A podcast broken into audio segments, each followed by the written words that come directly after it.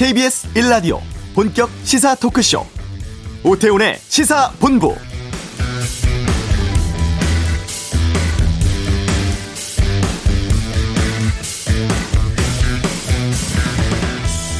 코로나19 신규 확진자 이틀 연속 300명대인데요. 이런 가운데 당초 상반기 목표였던 1,300만 명 백신 접종 이르면 오늘 달성될 걸로 보입니다. 어제 하루 73만 명이 백신 접종 받았고 지금까지 누적 1,256만 명으로 전체 인구의 24.5%가 접종을 했습니다. 정부는 모레 3분기 백신 접종 계획 발표한다고 하는데요. 상반기 고령층 중심의 접종에서 20대 사회 필수 인력은 7월, 교사와 고3 수험생 여름방학 기간에 접종하고 하반기 전체 국민으로 대상을 확대하겠다는 방침입니다. 백신 접종의 속도가 붙으면서 중앙재난안전대책본부는 이달 말까지 최대 1,300, 400만 명에 대한 접종하고 사회적 거리두기 완화하겠다는 입장인데요.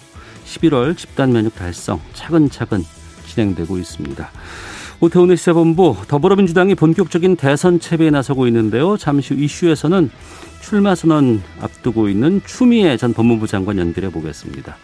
양변의 이열치열 정치권 논란으로 떠오른 수술실 CCTV 설치 문제 다루고요. 2부 정치와 투 국민의힘 전당대회 결과 또 G7 정상회의 평가 권익위의 국회의원 부동산 조사 등 주요 이슈에 대한 여야의 입장 듣겠습니다. 경제 브리핑도 준비되어 있습니다. KBS 라디오 오태훈의 시사본부 지금 시작합니다.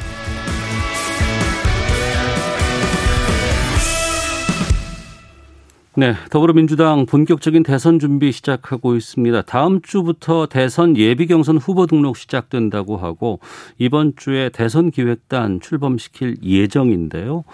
후보군들의 공식 출마 선언도 이어지면서 이분의 출마 선언 또한 많은 관심을 받고 있습니다. 추미애 전 법무부 장관 연결해서 말씀 나누도록 하겠습니다. 안녕하십니까? 네, 안녕하세요. 예. 법무부 떠나신 지 한 다섯 달 정도 됐습니다. 네. 그동안 어떻게 지내셨는지요? 네. 우선 그 검찰 개혁의 그 상도에 서서 어, 저 자신이 이제 좀 치유의 시간이 좀 필요했고요. 예, 예. 또 그러나 한편 어, 이 검찰 개혁이 미완의 상태에 있는 것이죠. 음. 어, 그래서 그 과정을 제가 어, 대담집을 통해서 기록을 하고 네.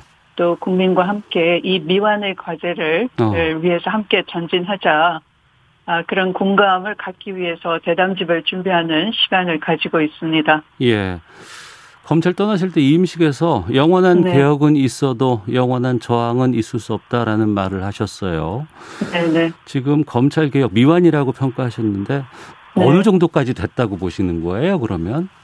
어, 법과 제도로는 일부 개혁의 그 단초를 에, 시작을 했지만 네. 그러나 여전히 우리의 검찰 문화는 일제 시대부터 70년간 견제받지 않고 무소불위의 권력으로 성장해 왔거든요. 네네.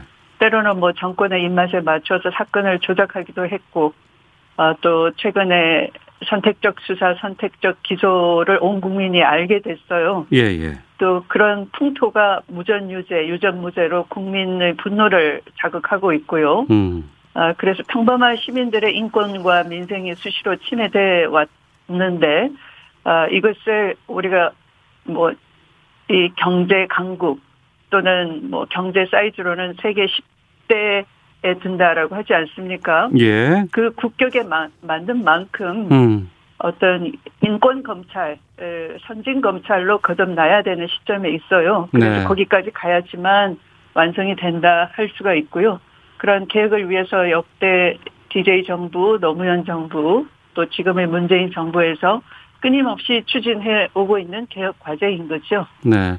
추 장관께서 이제 장관 지내실 때에 그 기간 동안에 그 어떤 평가라고 할까요? 참여연대가 이제 계속 매년마다 검찰 보고서를 발간하지 않습니까? 네. 이번에 나온 걸 보면 참여연대 보고서는 검찰 개혁은 미완성이다. 검찰 네. 권력은 하지만 여전히 철옹성이다. 이렇게 냈거든요. 네. 법과 제도 일정 정도 갖췄다고는 합니다만 국민들은 말씀하신 것처럼 겜- 검찰 개혁 잘 체감하지 못하겠다는 평가를 내리고 있는데 동- 네. 동의하십니까? 그것이 그 법과 제도의 문제도 중요하지만 네. 우선 그러한 조직 풍토, 음. 어, 조직의 이 개혁 이것이 필요한데 그것에 대해서는 아시다시피 강력하게 저항을 하고 있는 상황이죠. 그래서 어, 검찰 개혁에 대한 참여연대 보고서에 전적으로 공감하고요. 어. 다른 말로 바꾸자면 검찰 선진화가 필요하다. 네. 어, 말씀드렸다시피 대통령께서는 G7에 참석하셔서 전 세계의 나라로부터 G7의 버금가는 대접을 받고 있고 어, 대한민국의 그 국가 능력에 대해서 대단한 그 부러움, 선망의 대상이 되고 계시는데 네. 우리 내부를 들여다보면 검찰만 가장 후진적인 거예요. 음. 어, 인권을 보호해야 될 기관이 오히려 수사를 빙자해서 인권을 침해해 오고 있죠. 네. 어, G7의 어떤 나라도 수사와 기소를 분리하고 있지 않은 나라가 없어요. 일본은 뭐 약간 수사를 하는 경우도 있지만, 음. 어, 우리는 여전히 검찰이 수사, 기소, 뭐 영장 청구, 형 집행 이런 모든 것을 독점하고 있는데요. 어, 지금 이 6대 범죄에만 수사하라고 한정을 했지만, 네. 어, 사실은 이것도 어, 현재까지 해오던 관행을 그대로 사수한 측면도 사실 있기는 하죠. 음. 알겠습니다. 자, 그리고 지금은 좀 사람이 바뀌었습니다. 박범계 장관, 김호수 네. 총장인데요. 네. 어, 검찰 직제 개편과 관련해서 여러 가지 뭐 갈등이 오고 있다라는 보도들도 좀 나오고 있는데 지금의 뭐 박범계 장관이나 김호수 총장은 좀 어떤 역할을 하고 있다고 평가하십니까?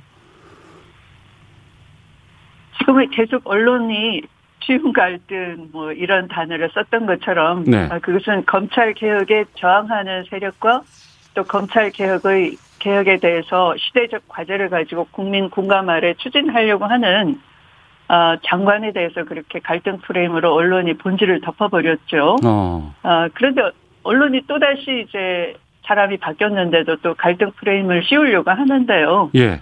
어, 아시다시피 갈등이라는 건 이렇게 동등해야지만 갈등이라고 하는 것인데, 어. 어, 법무부의 외청이 검찰청인 거죠. 네. 어, 당연히 그 외청은 장관의 지휘 감독을 받아야 되는 상하 관계에 있는 거고요. 네. 어, 그래서 갈등이라는 건 법리나 상식에 맞지 않는 프레임이니까 음. 오히려 그 무엇을 개혁하고 또 어, 그것에 대해서 완급 조절 에, 또 개혁 저항 세력이 하는 그 논리가 당연한지 아니면 인권 수사를 위해서 고쳐야 되는 것인지 에, 선진국처럼 그런 검찰로 거듭나기 위해서 어떻게 해야 되는 것인지 이런 내용에 관한 지적과 토론이 이루어지도록 언론이 좀 도와주셨으면 좋겠어요.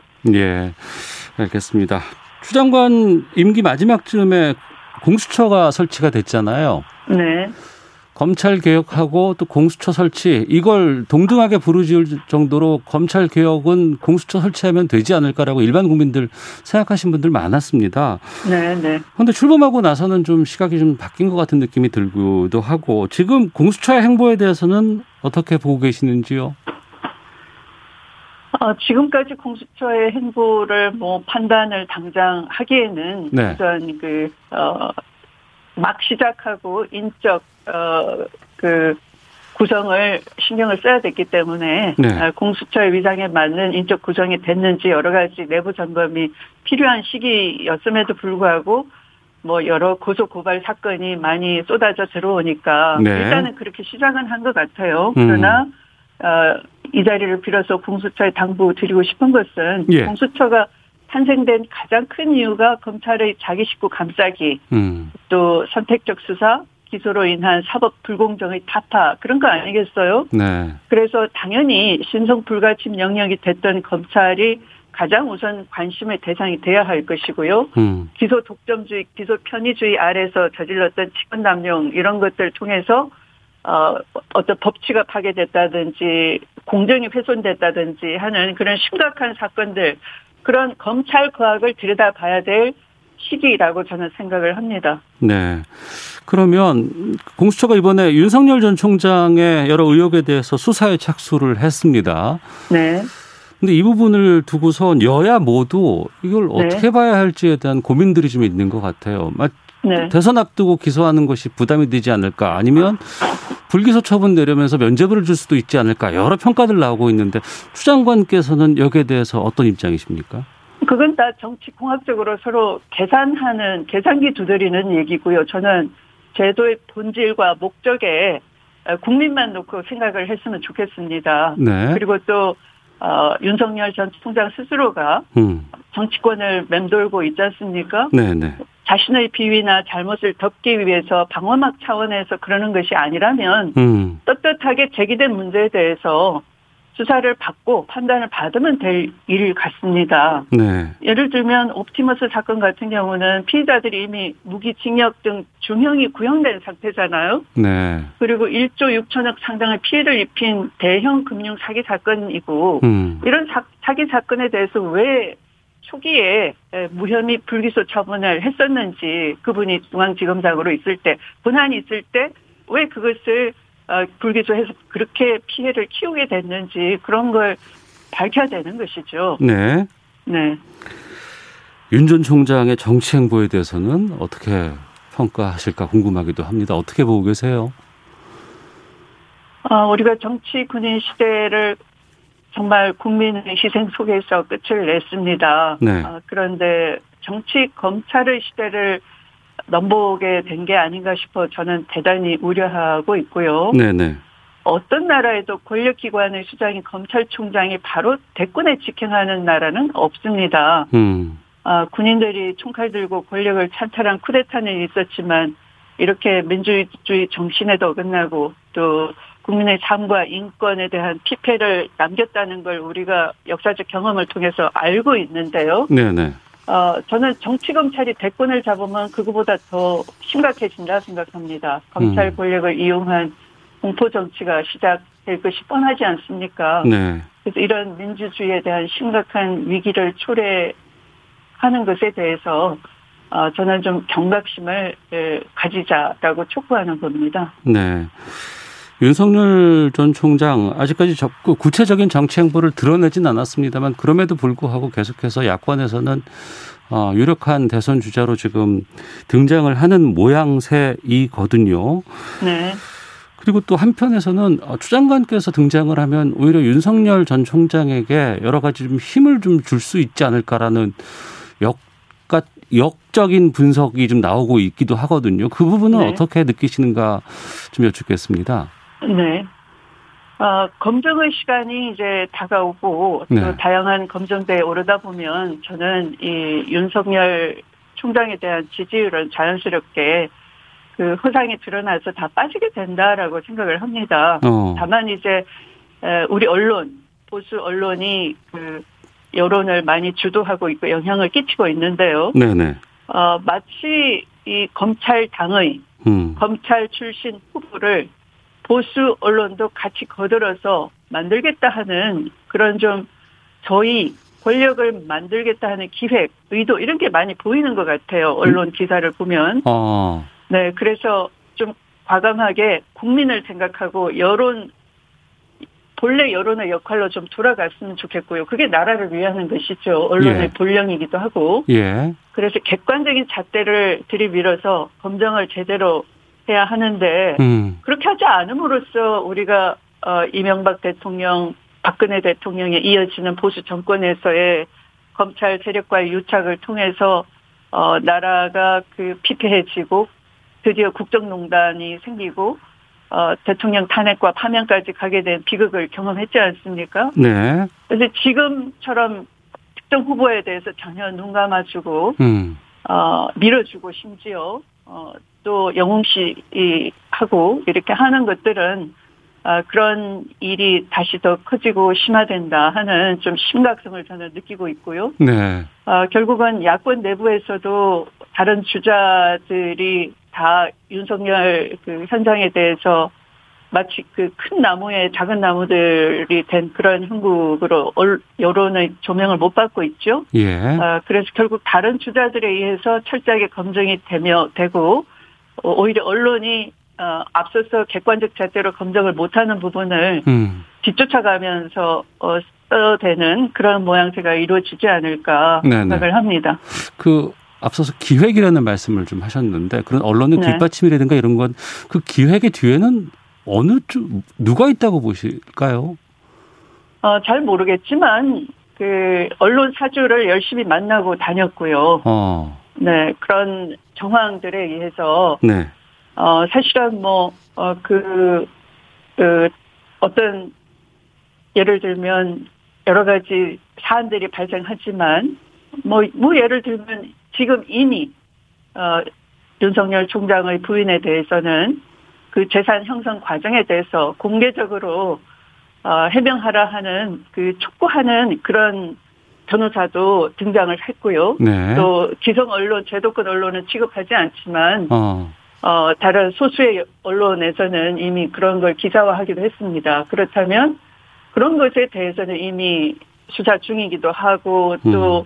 어, 공소시효도 자꾸 지나가기 때문에 또 심지어 장모 사건 같은 경우는 본인이 중앙지검장으로 어, 있을 때 이미 벌어졌던 것이고 예. 어, 있었던 사건이죠. 벌어졌다기보다 있었던 사건인 것이고, 어, 또 때문에 또 검찰총장으로 올라가셔서도, 어, 그 소속 검사들이 제대로 함부로 수사를 하지 않았던 것이고요. 어. 또 심지어 그 제가 재임 시에는 일부 사건은 수사권이 없는 인권 감독관에 배당이 돼서 예, 예. 공소시효가 지나가기를 기다리고 있었다는 것도 파악이 음. 됐고요. 네. 뭐 그런 게 있다면 보통의 후보 같으면 아, 그런 거에 한 건만 있어도 언론이 계속 묻고 캐묻고 어, 특종 단독하면서 쓰고 하지 않습니까? 그런데 이분에 대해서는 언론이 전혀 시비 걸지 않습니다. 물어보지조차 않습니다. 그러면 그건 결국 뭐냐? 어, 기획이라는 말은 좀 제가 뭐 이 자리에서 그 철회를 해야 될 것 같아요. 당장 그렇게 단정할 수는 없는 거지만 예. 마치 그런 것처럼 느껴진다 하는 것이죠. 왜 음. 언론은 윤석열 검찰총장에 대해서는 대권 집행하는데 검증을 하지 않느냐. 네, 네. 이미 검증할 사안이 많이 드러났음에도 불구하고 음. 하는 것이 대단히 무슨 의도가 있지 않느냐 하는 그런 생각이 미치는 거죠. 저뿐만 아니라. 알겠습니다. 네. 자, 그리고 어, 국민의힘 전당대회 통해서 이준석 30대 당대표가 탄생을 했습니다. 정치권에 네. 상당한 지금 여러 가지 돌풍을 좀 일으키곤 있는데 네. 어, 또 여기에 대해서 또 민주당에서 여러 가지 뭐 반응이라든가 또 민주당도 변해야 된다라는 이런 얘기들 좀 들리곤 있거든요. 네네. 이 부분은 어떻게 보고 계시는지 좀 답변 부탁드린다면요. 어, 우선 이것에 대해서는 그동안 그 청년들이 어 대한민국에 대해서 어 대단히 그 청년 정책이나 이런 것들이 실효적이지 않다. 또 청년의 그 좌절 이런 것을 드러낸 것이라고 볼 수 있고요. 네. 어, 그냥 간단히 볼 일은 아니라고 생각합니다. 다만 이것에 대해서, 어, 민주당이 청년 대 청년, 이렇게 생물학적으로, 어, 번역을 해버리는 건 바람직하지 않아 보이고요. 음. 젊은이의 정치가 아니라 젊은 정치를 바라는 국민의 뜻을 받들어야 된다. 그래서 내부 혁신, 또 정치 개혁, 이런 걸 통해서 활력을 불어넣는 것이 저는 바람직하다. 이렇게 생각을 합니다. 네. 어, 지난주부터 어, 보니까 일부 여론조사에서 이제 추 전 장관의 이름을 넣은 여론조사 결과들이 좀 나오기 시작했습니다. 그리고 네. 뭐 여러 가지 수치들도 좀 제시가 되고 있는데 네네. 대권 도전은 아직 고민 중이신가요? 아니면은 일정이 좀 잡혀 있는 상황입니까? 어, 우선 민주당의 당헌 당규상에 9월 10일까지는 대선 후보를 선출해야 하죠. 예. 네, 그래서 어, 그런 것이 이 이제 저, 저 자신의 일정도 뭐 만약 만약 그냥 고민만 하고 있는 건 아니고요. 음. 이제 저의 그 내부적으로 여러 가지 점검, 어, 정책이라든지 비전이라든지 또 이런 검찰 개혁에 대해서 사람들이 두려워서 공포심에서 누구도 그냥 피해가려고 하는 또 어. 아까 그런 언론 지형이 일방적으로 기울어져 있기 때문에 네네. 유불리를 계산하는 거죠. 그러나 아, 이런 상태로 그 다른 문제를 선진적으로 끌고 가기에는 검찰이 계속 여러 가지를 발목을 잡고 있지 않습니까? 뭐 어. 심지어 원전 수사 뭐 이런 것만 보더라도 어, 나라가 앞으로 향해서 걸어가야 되는 미래의 정책에 대해서 검찰이 수사를 수단으로 해서 발목을 잡고 이런 걸 보면서 예. 이건 두려워할 것이 아니라 음. 검찰 개혁을 앞당겨야 된다라는 네. 그런 무거운 책임감을 갖고 있고요. 음. 아, 또 그래서 그런 시대적 당위성을 어, 함께 하자라는 사람들과 계속 고민을 하고 있는 상태니까요. 네. 뭐 그 고민이 길게 가지는 않을 것 같습니다. 어, 길게 가지 않는다고 하는 건 곧 대담집 발간할 예정이라는 얘기를 좀 들었는데요. 그럼 그 자리나 네. 뭐 그런 장소에서 선언이 나올까요? 어떻습니까? 어, 뭐 장소라기보다는요. 네. 그냥 저의 그냥 내부적 준비 음. 이, 마무리되면 네. 네.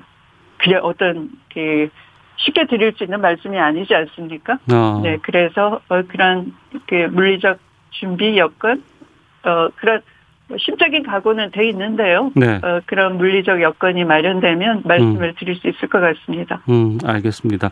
네. 지금 민주당에서는 이제 일정이 계속해서 이제 정해져 있고 진행되는 상황인데 일부에서는 뭐 연기도 필요하지 않느냐라는 일부 의견들은 있습니다. 거기에 대해서는 입장이 어떠신지도 좀 여쭙겠습니다. 네, 저는 뭐 정치를 해오면서 지금까지 원칙을 대단히 소중히 여기고 또 이를 지키기 위해서 이 손해가 좀 있더라도 어, 원칙을 존중해온 입장입니다. 1년 전에 이미 전당원 투표로 특별 당헌 당규 만들어 가지고 어, 이 경선에 대한 여러 가지 규정을 완비를 해뒀거든요. 네. 그것을 지키는 것이 국민의 신망에도 부합하는 것이다 이렇게 생각하고 있습니다. 음, 알겠습니다. 오늘 네. 말씀 여기서 듣겠고요. 또 출마 선언 네. 결정되시면 또 요청 드리게 드리도록 네. 하겠습니다. 네, 좋은 하루 되십시오. 예, 고맙습니다. 네, 고맙습니다. 네, 추미애 전 법무부 장관과 말씀 나눠봤고요. 어, 오늘 뭐 여러 가지 인터뷰 과정에서 나온 얘기들 가운데 뭐 윤 전 총장 쪽의 입장이라든가 반론 같은 것들 있을 수도 좀 있다는 생각이 좀 듭니다. 의견 주시면 저희가 또 추후에 또 반영토록 하겠습니다. 자, 이 시각 교통 상황 듣고 돌아오도록 하겠습니다. 교통정보센터의 공인혜 리포터입니다.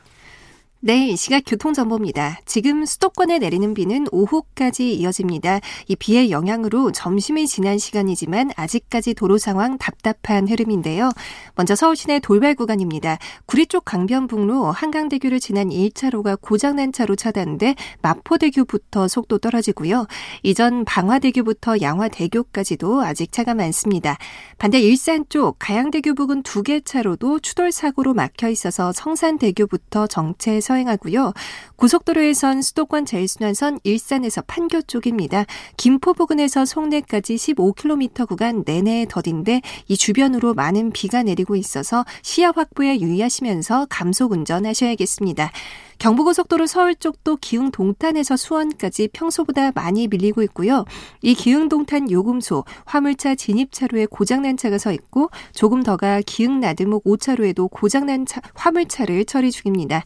이후 달래내부터 반포까지는 9km 구간 내내 속도 내시기 어렵습니다. KBS 교통정보센터였습니다.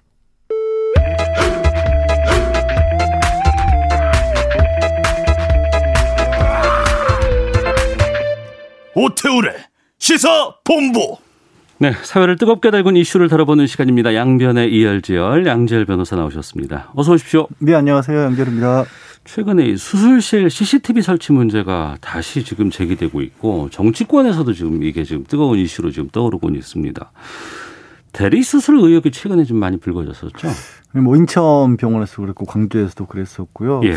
대리 수술과 관련된 부분에서도 국회의원들이 또 이제 보건복지부 같은 곳에 음. 대리 수술 현황 같은 걸 좀 파악하고 싶다라고 해서 자료 요청을 해서 받아보니까 뭐 연간 한 40건 정도가 행정처분을 내렸던 것들, 그러니까 면허 취소한 것들 이런 것들이 나오기도 했다고 하는데 네. 그것도 정확한 통계는 아닌 것으로 그러니까 보입니다. 드러나서 처분을 받은 게 40건이라고 하는 거니. 44건 정도가 있었다라는 거고. 그 실수가 만약에 좀 없었다거나 묻혔다거나 이런 건 더 많이 있었을 거 아니에요. 그러니까 우리가 쉽게 생각해 볼 수 있는 게 그 뭐 가끔 뉴스에도 나오죠. 영업사원들이 대리수술을 했다라는 얘기가 있고 실제 현장에서 그런 뭐 일을 했다라고 자기가 이제 자백하는 그런 영업사원들 인터뷰 같은 것도 보신 기억들이 있을 수 있는데 네. 말씀하신 것처럼 만약에 정말로 정말로 우리 의사협회에서는 아주 드문 일이라고 하는데 정말로 그렇게 드문 일이면 잡힌 게 이렇게 많이 나올까 싶은 생각도 들고 음. 그게 설령 드문 일이라고 하더라도 한 건이 있었어도 사실은 안 되는 거잖아요. 네네. 근데 이게 참 여전히 논란이 되고 있다는 사실이 좀 놀랍긴 합니다. 의사는 사람을 고치는 사- 직업이고. 이게 요 웃기는 웃기는 게 아니라 이론적으로는요. 네. 이런 겁니다. 이 수술을 하는 건 이 흔히 말해서 개복 수술을 한다는 건 예. 그것만 놓고 보면 흉기로 사람의 신체에 절개를 하는 거죠. 그렇죠. 그러면 정말 뭐, 뭐 불량한 뭐 조직폭력배가 이 칼로 사람을 다치게 하는 흉기로 다치게 하는 거랑 뭐가 다를까요? 그러니까 어. 그것만 딱 놓고 보면 이게 저희가 이제 그냥 드리는 말씀이 아니라 이제 형법 공부할 네. 때 이론으로 이런 예를 듭니다. 그렇게 하는 건 형태 자체는 똑같지만 아 의사는 치료 행위라는 목적이 다르기 때문에 이게 모양은 구조적으로는 흉기로 사람의 몸에 상처를 내는 게 똑같지만 이게 불법이 아니라고 보는 거다라는 얘기를 하는 거거든요. 네. 그래서 의사라는 자격을 가진 사람이기 때문에 그게 불법이 아닌 게 되는데 어. 대리 수술이라고 하는 건 이 의미 자체가 이미 거기서부터는 엄밀히 따지면 상해죄가 되는 거예요, 사실은. 사람 몸에 상처를 내는 거니까. 그러네. 자격이 예. 없는 사람이 하는 거니까. 그렇죠. 그렇게 처벌을 안 하고 있다 뿐이지. 어. 그러니까 영업사원이라는 건 그 물건을 파는 사람이잖아요. 네. 근데 그 사람이 의료행위를 한다. 네. 그럼 그 시킨 사람은 어떻게 됩니까? 오, 지금 이제 무면허 의료행위를 시켰을 경우에는 운이 이제 의료법상 5년 이하 징역이 되고요. 그거 예. 혹시라도 이제 진짜 아 그러니까 막 대량으로 내- 대량 뭐그 개- 아예 아주 그냥 그걸 뭐 의사를 대신해서 시키다시피 했다 전업으로 시키다시피 했다라고 하면 이제 2년 이상까지도 갈 수 있는 그런 무거운 범죄로 보고는 있습니다. 음. 그런데 말씀드리지만 그럼에도 불구하고 끊이질 않는다는 게 참 놀라운 일이죠. 예. 그 면허는 또 유지가 될 수 있는 거예요. 의료법 위반으로 금고 이상, 그러니까 네. 실형 이상이 나오면 지- 집행유예를 포함한 겁니다. 예. 나오면 이제 면허는 취소가 될 수가 있죠. 근데 이게 아니 그게 아닌 경우에는 의료법 위반이 아닌 경우에는 어 이제 면허 취소까지 가기가 어렵고요. 이 어떤 게 문제가 되냐면 이제 음 이른바 진료 보조 행위라는 그런 얘기가 있어요. 진료 음, 보조. 뭐냐 뭐냐면 예. 우리 그냥 뭐, 뭐 의사들이 수술하는 거를 다루는 영화나 드라마 같은 데 보면 이런 얘기 하잖아요. 의사분들이 수술하면서 간호사한테 메스. 메스 주, 뭐 그게 네, 그거 네, 나오죠. 네. 그 역할을 한 건 보조행위죠. 어, 그렇죠, 네, 그렇죠. 그거는 의료법으로 처벌을 안 하는데 네. 직접 뭐그 간호사가 예를 들어서 메스를 들고 앉아 이게 시술하는데 그건 불법인 겁니다. 음. 그런데 그거를 환자는 마취가 돼서 누워 있고 안에는 그 방에는 아무도 저 의료진들 외에는 없죠. 예. 그러면 이게 이 사람이 대리 수술을 한 건지 아니면 아니 이거 이 장비 설명을 드리기 위해서 의사를 도와준 겁니다라고 한 건지 그게 밝히기 어려울 때도 있어요. 그러니까 관, 관련자들 아니면 환자인데 네. 환자는 마취돼서 기억이 의- 없으니 의식을 잃고 있는 상황이니까. 그 상황을 확인할 수 있는 방법은 없고 네. 그래서 CCTV를 달자는 거예요. 그래서 나오는 겁니다. 그 얘기가. 어, 근데 네. 그게 왜 그렇게 그리고 국민들의 뭐 80% 이상이 동의를 한다는 뭐 이런 여러 가지 얘기들 나오고 있는데 예. 왜안 되는 거예요? 어, 일단 의사협회 의사분들 중에 이걸 반대하시는 목소리들이 이게 의료협회 지- 우리 정부가 이번에 의료법 개정과 관련해서 지난해에도 굉장히 좀 갈등이 좀 있었잖아요. 네. 그때마다 드는 궁금증이 진짜 의사분들 전체의 의견은 어떤지 음. 의사협회 의견은 이런데 내지는 의사협회 말고 뭐 공부라는 저 의대생들의 의견은 어떤지를 잘 모르겠어요. 근데 공식적으로 나오는 얘기는 마치 의사들을 잠재적인 범죄자 취급하는 게 아니냐. 네. 그래서 혹시라도 소송 같은 데 휘말릴 우려가 있기 때문에 이런 것들이 주어지게 되면 CCTV 같은 게 주어지게 되면 그래서 의사들이 이 시술 자체를 좀 주저할 것이다 이런 얘기를 하고 계시거든요. 음.